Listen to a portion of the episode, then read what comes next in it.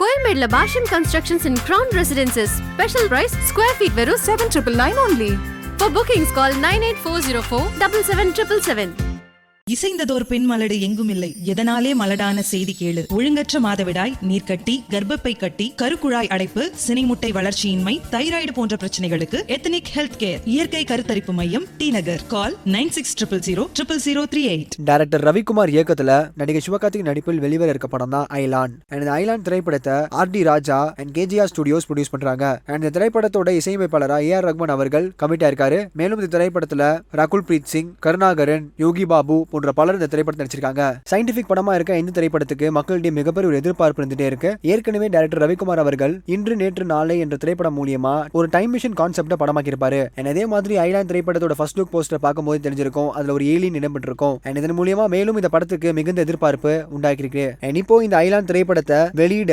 உயர்நீதிமன்றம் இடைக்கால தடை விதிச்சிருக்காங்க. அதாவது கடனை திருப்பி செலுத்தும் வரை படத்தை வெளியிட தடை கோரி டேக் என்டர்டைன்மெண்ட் வழக்கு போட்டிருக்காங்க. அண்ட் இதன் மூலியமா சிவகார்த்திகன் அவரோட ரசிகர்களுக்கு மிகுந்த ஏமாற்றமே இருந்திருக்கும்னு சொல்லலாம். ரொம்பவே எதிர்பார்ப்போட இருந்த இந்த திரைப்படத்துக்கு இடைக்கால தடை போட்டிருக்காங்க. அண்ட் இது குறித்து நெட்டிசன்ஸ் எல்லாம் அவங்களோட கருத்துக்களையும் பதிவிட்டு இருக்காங்க இதே மாதிரி வீடியோ கூட சினிமா சம்பந்தப்பட்ட நியூஸ் கேட்க நினைக்கிறீங்களா? சினுலகம் சேனல் சப்ஸ்கிரைப் பண்ணுங்க. மறக்காம இந்த விஷயத்துக்கு உங்களோட கருத்துக்களை கீழே கமெண்ட் செக்ஷன்ல கமெண்ட் பண்ணுங்க.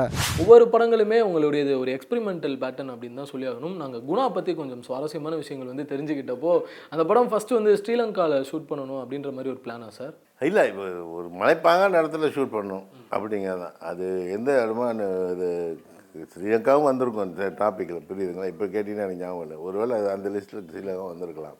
பட் அந்த அந்த படம் அந்த படம் வந்தது கூட எனக்கு ஒரு பெரிய இது. ஏன்னா எல்லாருமே என்னை கேட்பாங்க. க நிறைய படங்கள் க கமல் சார் படங்கள் ப்ரொடக்ஷன்லாம் ஒர்க் பண்ணும்போதெல்லாம் இது பண்ணும்போது ஃப்ரெண்ட்ஸ் சர்க்கிள் கேட்போம் ஏன் பண்ணி அவரை வச்சு படம் பண்ண மாட்டேங்கிற? பண்ண பண்ண மாட்டேங்கிறேன். எனக்கு வந்து அவரை வச்சு பண்ணால் ஏதோ வித்தியாசமான படம் தான் பண்ணுறதுக்கு நான் ரெடி கமர்ஷியல் படம் அடிக்கடி கலாட்டா மசாலா ஒரு நாலு சாங்கு ரெண்டு ஃபைட் வச்சிருக்கு. எனக்கு எடுக்க எனக்கு அவ்வளோ எனக்கு அவ்வளோ இன்ட்ரெஸ்ட் இல்லை.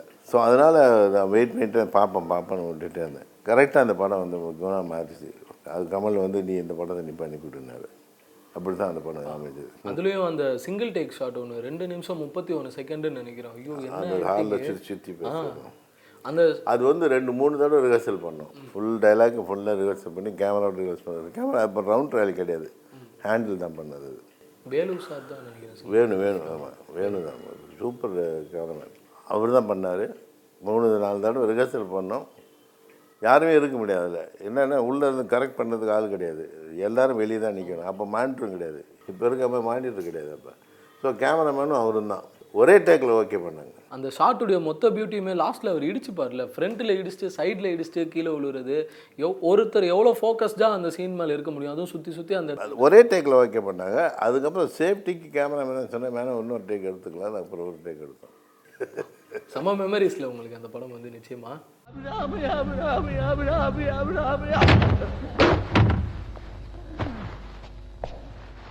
இன்னொன்று சார் குணா படம் டைமில் தான் வந்து தளபதி கூட தான் அந்த படமும் வந்து ரிலீஸ் ஆச்சு. சரி நீங்கள் வந்து நான் கமல் சார் ஃப்ரெண்டு வெல்விஷர் இதெல்லாம் தாண்டி ஒரு இயக்குனராக உங்களுக்கு தோணியிருக்குதா இந்த டைம் இந்த கிளாஸ் வந்து இந்த படத்துக்கு இருக்கணுமா அப்படின்னு? எங்கேயோ ஒரு வாட்டி என் பேர் திருப்பி சொல்லுங்க. இமபிந்து ஹிமா பிந்து. இமா பிந்து. ஓகே ஹிமா பிந்து. இம பிந்து. சரிங்க. இது வந்து ஹைபிஸ்கஸ் அது ரொம்ப க்யூட்டா அழகா இருந்தது. ஓகே. நான் அவருக்கு கொடுத்துட்டேன் இதுதாங்க அப்படின்னு சொல்லிட்டு. அவரும் வரைஞ்சாரு. பார்த்தா கடைசியில் ரோ ரோசா பூ மாதிரி